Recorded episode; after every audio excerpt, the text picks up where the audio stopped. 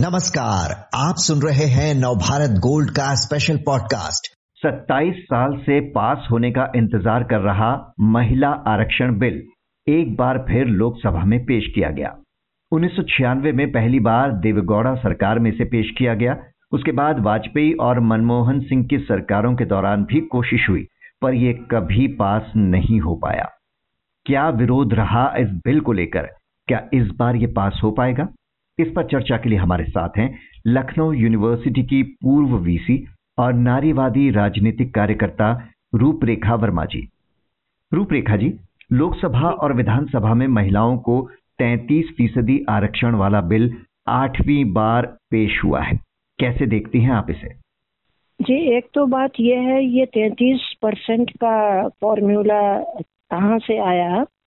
और ये जब जब इस बिल के बारे में बात हुई है तो तमाम विमेन एक्टिविस्ट ने ये सवाल उठाया है कि अगर हम आधी जनसंख्या है जो माना जाता है, हालाँकि कहीं प्रतिशत कम है, कहीं ज़्यादा है, ज़्यादा तो कहीं नहीं है, लेकिन कम है कुछ जगह।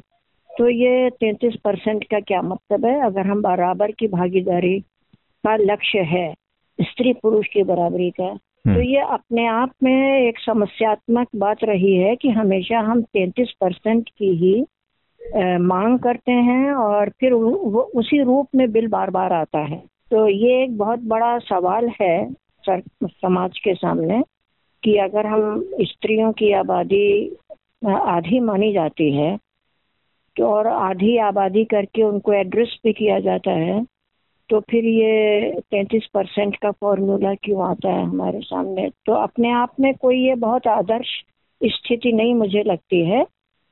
अगर रिजर्वेशन से कुछ फ़ायदा होने वाला है तो फिर हमें पचास प्रतिशत चाहिए। हम्म। ये मेरा कहना है। हालाँकि उसमें एक अगर ज़रूर मैंने लगाया है क्योंकि हम्म। मैं रिजर्वेशन भी कोई बहुत आदर्श स्थिति नहीं मानती। जी तैतीस फ़ीसदी के लिए ही सत्ताईस साल से ये बिल लटका हुआ है और अगर आप कह रही हैं कि पचास फ़ीसदी होना चाहिए तो शायद और मुश्किल हो। कई बार ये पेश हुआ संसद में लेकिन कभी पास नहीं हो पाया। तो इसे लेकर क्या प्रमुख विरोध था राजनीतिक दलों का? देखिए तरह तरह के रहे हैं। मुश्किल हमारे यहाँ ये है कि चाहे सिर्फ़ एक पार्टी पर बराबर कुनबेवाद का या परिवारवाद का आरोप लगता रहे। पर आप अगर गौर करें तो हर पार्टी में आपको कुनबावाद जो है, परिवारवाद बिल्कुल रचा बसा मिलेगा, चाहे जो पार्टी हो। इस समय की रूलिंग पार्टी में देख लीजिए, हर बड़े नेता के का लड़का पोता किसी न किसी कुर्सी पर कब्जा बनाए हुए है, और सिर्फ़ इसलिए कि वो उस परिवार से आता है, उसके अपने क्रेडेंशियल्स कोई भी नहीं है। इसी तरह बाकी जितनी पार्टियाँ हैं तो जब इस तरह के रिजर्वेशन हो जाएँगे तो एक तो वहाँ कहीं चोट लगने वाली है, जो बड़ी आसानी से सिर्फ़ फलां के बेटे या फलां के चचा या फलां की बीवी होने के नाते बन जाते हैं, उस पर फ़र्क आने वाला है। इसलिए कोई भी ऊपर से सब कहते हैं कि हम इसमें सहमत हैं, हम सपोर्ट करते हैं, लेकिन अंदर से कोई ना कोई नुक्ता निकाल करके वो इसे पास नहीं होने देते हैं। और दूसरी राजनीति जो है इसके पीछे वो पैसे खर्च पैसा खर्च करके इलेक्शन होने वाली है। तो उनको लगता है कि ये तो मामूली इंसान भी फिर चले आएँगे करने के लिए एक बार अगर रिजर्वेशन हो गया तो। मुझे लगता है कि यही कुछ कारण है हम्म। कि ऊपर से हाँ कहते हुए भी दिल में ना रहती रही है ज़्यादातर लोगों के बीच में। संसद और विधानसभा में महिलाओं के लिए सीटें रिज़र्व करने की ज़रूरत महसूस क्यों की गई? देखिए इसलिए की गई कि पारंपरिक रूप से स्त्रियों के कुछ बंधे हुए काम प्राइमरीली माने गए मुख्य रूप से माने गए। और ये भी माना गया कि जो सार्वजनिक जगहों के जो स्पेसेस के जो काम हैं, उसमें ना तो इतनी अक्ल होती है औरतों को, ना इतना अनुभव होता है और ना ही उनको प्रकृति ने इस प्रकार बनाया है कि वो उसकी कठिनाइयों को झेल सके। ये पारंपरिक सोचे खुल के कोई नहीं मानेगा आज कि हम इस सोच के अलम्बरदार हैं। लेकिन दिल में अभी भी है उस प्रकार की सोच कि औरतें चूँकि उन्हें बच्चे भी पैदा करने होते हैं घर बार भी संभालना होता है तो फिर वो राजनीति में आकर के कितना कर पाएँगी, काम कितनी समझ उनको होगी?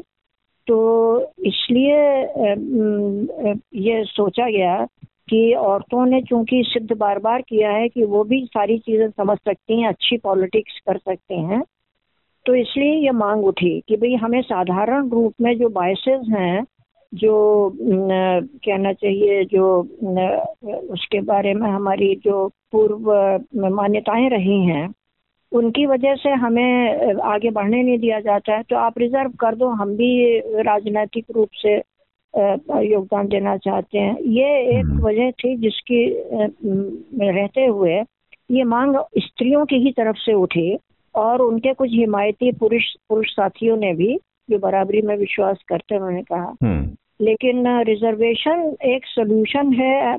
मेरे कुछ इसके बारे में रिजर्वेशन हैं। कुछ मेरे सवाल हैं इसके बारे में कि रिजर्वेशन कितना सही रास्ता है इसके हम्म। लिए। तो वो जब वक्त आएगा तो मैं बताऊँगी। जी आपको क्यों लगता है कि रिजर्वेशन की ज़रूरत नहीं? फिर ये स्थिति में बदलाव कैसे आ सकता है? क्योंकि आज की अगर स्थिति की बात करें देश के 19 राज्यों की विधानसभाओं में महिलाओं का प्रतिनिधित्व 10 फ़ीसदी से भी कम है। हिमाचल प्रदेश और पुडुचेरी में तो सिर्फ़ एक एक महिला विधायक हैं। तो आरक्षण के बाद महिलाओं की संख्या बढ़ने से आपको नहीं लगता कि फ़ायदा होगा? उनकी आवाज़ ज़्यादा सुनी जाएगी।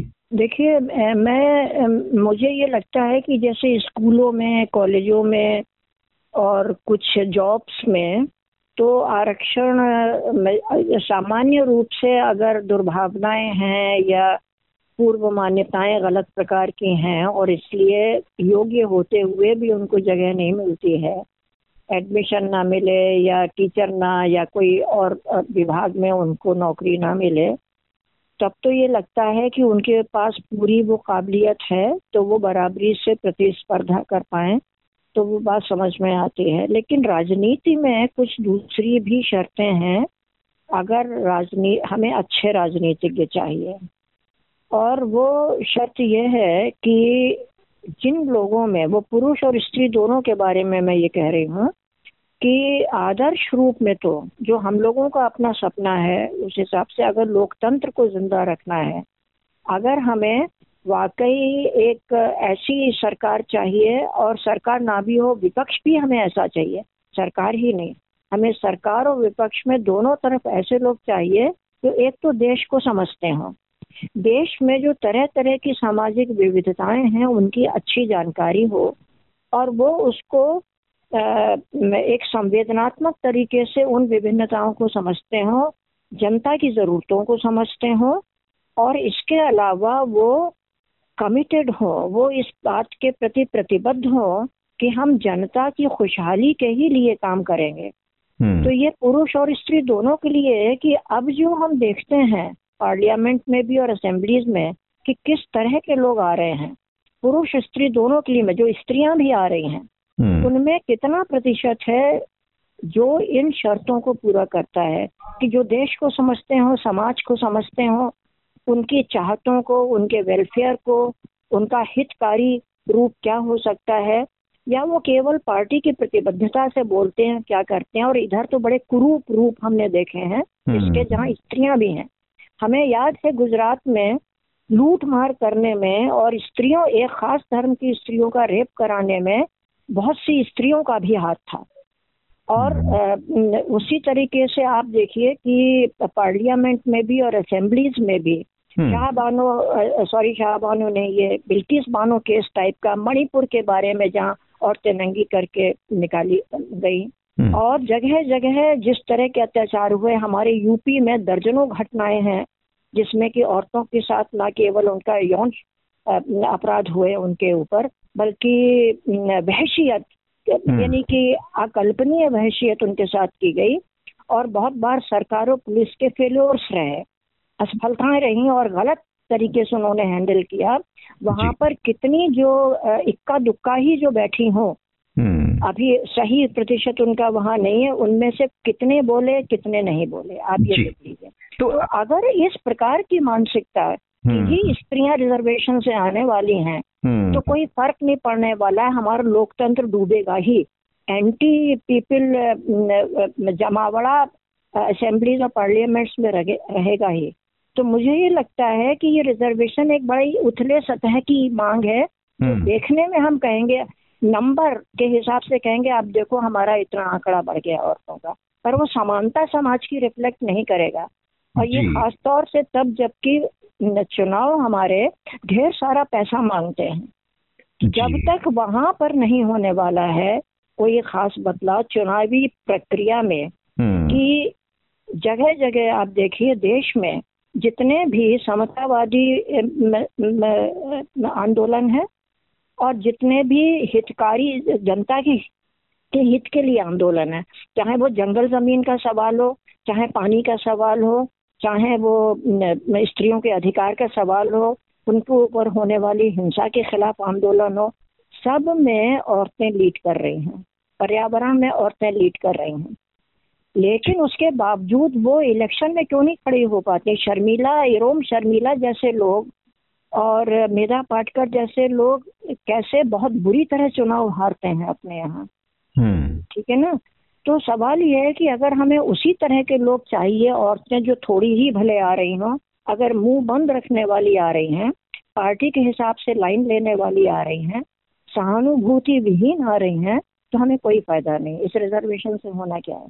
जी और आपको क्या लगता है कि इतने सालों में राजनीतिक दलों का विचार कुछ बदला होगा? क्या अब कुछ वो इसे पॉजिटिव तरीके से देखने लगे हैं? क्या इस बार सरकार के लिए ये बिल पास कराना आसान होगा सभी सदनों से? मुझे लगता है आसान होगा। एक तो ये कि ये जब मीटिंग बुलाई गई हम्म, थोड़े से कम नोटिस पे और बड़ा सस्पेंस रख के कि क्या होने वाला है बहुत दिन तक तो यही नहीं पता चला कि हम्म, क्या होने वाला है। हम्म, तो सबसे पहले आपको याद होगा कि कांग्रेस या जो इंडिया अलायंस बना है इनकी तरफ़ से डिमांड आई थी कि आप सत्र बुला रहे हैं तो वो रिजर्वेशन बिल लाइए। तो एक तो ये है कि यहाँ पर चूँकि अपोजिशन की भी मांग ये है और कोई भी अपने माथे पे ये कलंक नहीं लगाना चाहेगा चुनावी वक्त है चुनाव हम्म, बहुत नज़दीक है तो कोई भी ये नहीं कहना चाहेगा रिकॉर्ड नहीं पेश करना चाहेगा भाई इन्होंने विरोध किया था इसका। हम्म, तो अब वो जमाना नहीं है देवी प्रसाद या इन लोगों ने शायद पहले इसकी मुखालफत की थी विरोध किया था। तो अब तो सभी हम ही भरेंगे चाहे दिल में ना हो उसके लिए। हम्म, क्योंकि अब जिस जमाने के लोक लोकतंत्र करीब करीब खत्म है और लेकिन जिस तरह के हम एक छद में लोकतंत्र में रह रहे हैं और चुनावी शर्तें ज़्यादा बिगड़ चुकी हैं खराब हो चुकी हैं हम्म, उस वातावरण में अब नारेबाजी ज़्यादा काम करती है छवियाँ ज़्यादा काम करते हैं उनका काम काम नहीं करता है जो और उनके विचार काम नहीं करते हैं जबकि विचार और काम से ही तय होना चाहिए कि हमारा प्रतिनिधि कौन होगा लोकतंत्र का जो रक्षक होगा वही होगा जो जो जान देने को तैयार हो लोकतंत्र के यानी हम ये देख रहे हैं कि हम्म। जान लेने को तैयार है जो लोकतंत्र के लिए बोलता है उसकी जान लेने के लिए तैयार रहते हैं।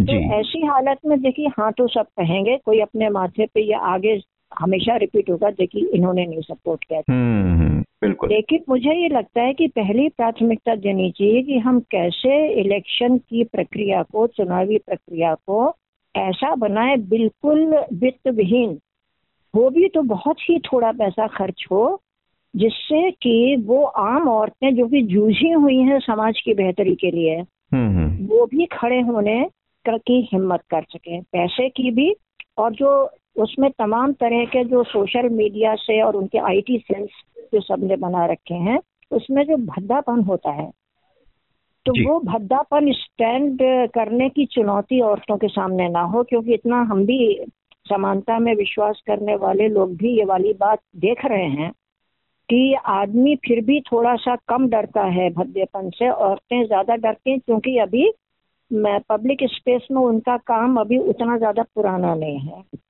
तो वो थोड़ा सा उनको बहुत और उन, वो अभी भी परिवार उनके प्राथमिकता है हम्म, तो वो बहुत जल्दी बिदक जाती हैं अगर उनके बारे में कुछ भद्दी चीज़ें आए। जी। तो एक इस पे कंट्रोल की बात हो कि सख्त बैन हो सजा हो इसकी और जल्दी जल्दी फैसले हो छह साल बाद ना हो। हम्म, और दूसरा इसको बिल्कुल सस्ता बना दिया जाए। तो देखिए ये सारी औरतें जो कि लगी हुई हैं समाज को बेहतर बनाने के लिए ये हम्म। आज सोच भी, भी नहीं पाती हैं इलेक्शन के लिए। तब ये सोचें तो रिजर्वेशन तभी रिजर्वेशन हो अगर हम्म, तो अगर वो इस तरह की चुनावी प्रक्रिया के सुधार के साथ नहीं है तो फ़ायदा कुछ नहीं होना। देखिए आएँगे बेटी बेटी और बेटियाँ और बहुएँ ही आएँगी जो कुर्सियों पे कब्जे जिन पुरुषों ने कब्जा रखे हैं उन्हीं हम्म। की अब नाम कोई आ जाएँगे शासन उन्हीं का रहेगा। और देखिए हम लगातार देख रहे हैं पंचायत के चुनाव में क्या होता है। एग्जैक्ट यहाँ तक कि कुछ गाँवों में हम तो घूमते रहते हैं गाँव वगैरह में भी जो बैनर लगते हैं पब्लिसिटी के उन तक में औरत का चित्र नहीं होता है पति का होता है। लड़ रही है बिमला देवी लेकिन उनकी तस्वीर और अपील और वोट की मांग हो रही है उनके पति के नाम से। हम्म और वो पति सरपंच तो आपने सुना ही होगा वो केवल एक कहने की बात नहीं है हकीकत है अभी भी हमारे गाँव। गाँव और कस्बों में। जब तक कि ये ये चीज़ केवल एक दिखावे की भी बन जाती है हम्म, और वो पूरा सिस्टम ध्वंस हो जाता है। इसलिए पहली शर्त है इलेक्शन में आप करिए। और उससे भी पहली शर्त है कि आप इलेक्शन कमिश्नर तो एक तटस्थ वाला अपॉइंट करने दीजिए।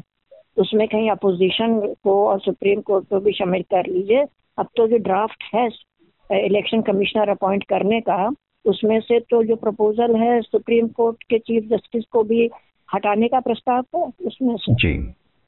तो जब party dominated chief election commissioner होगा तो फिर इलेक्शन का मतलब क्या होगा इस देश में?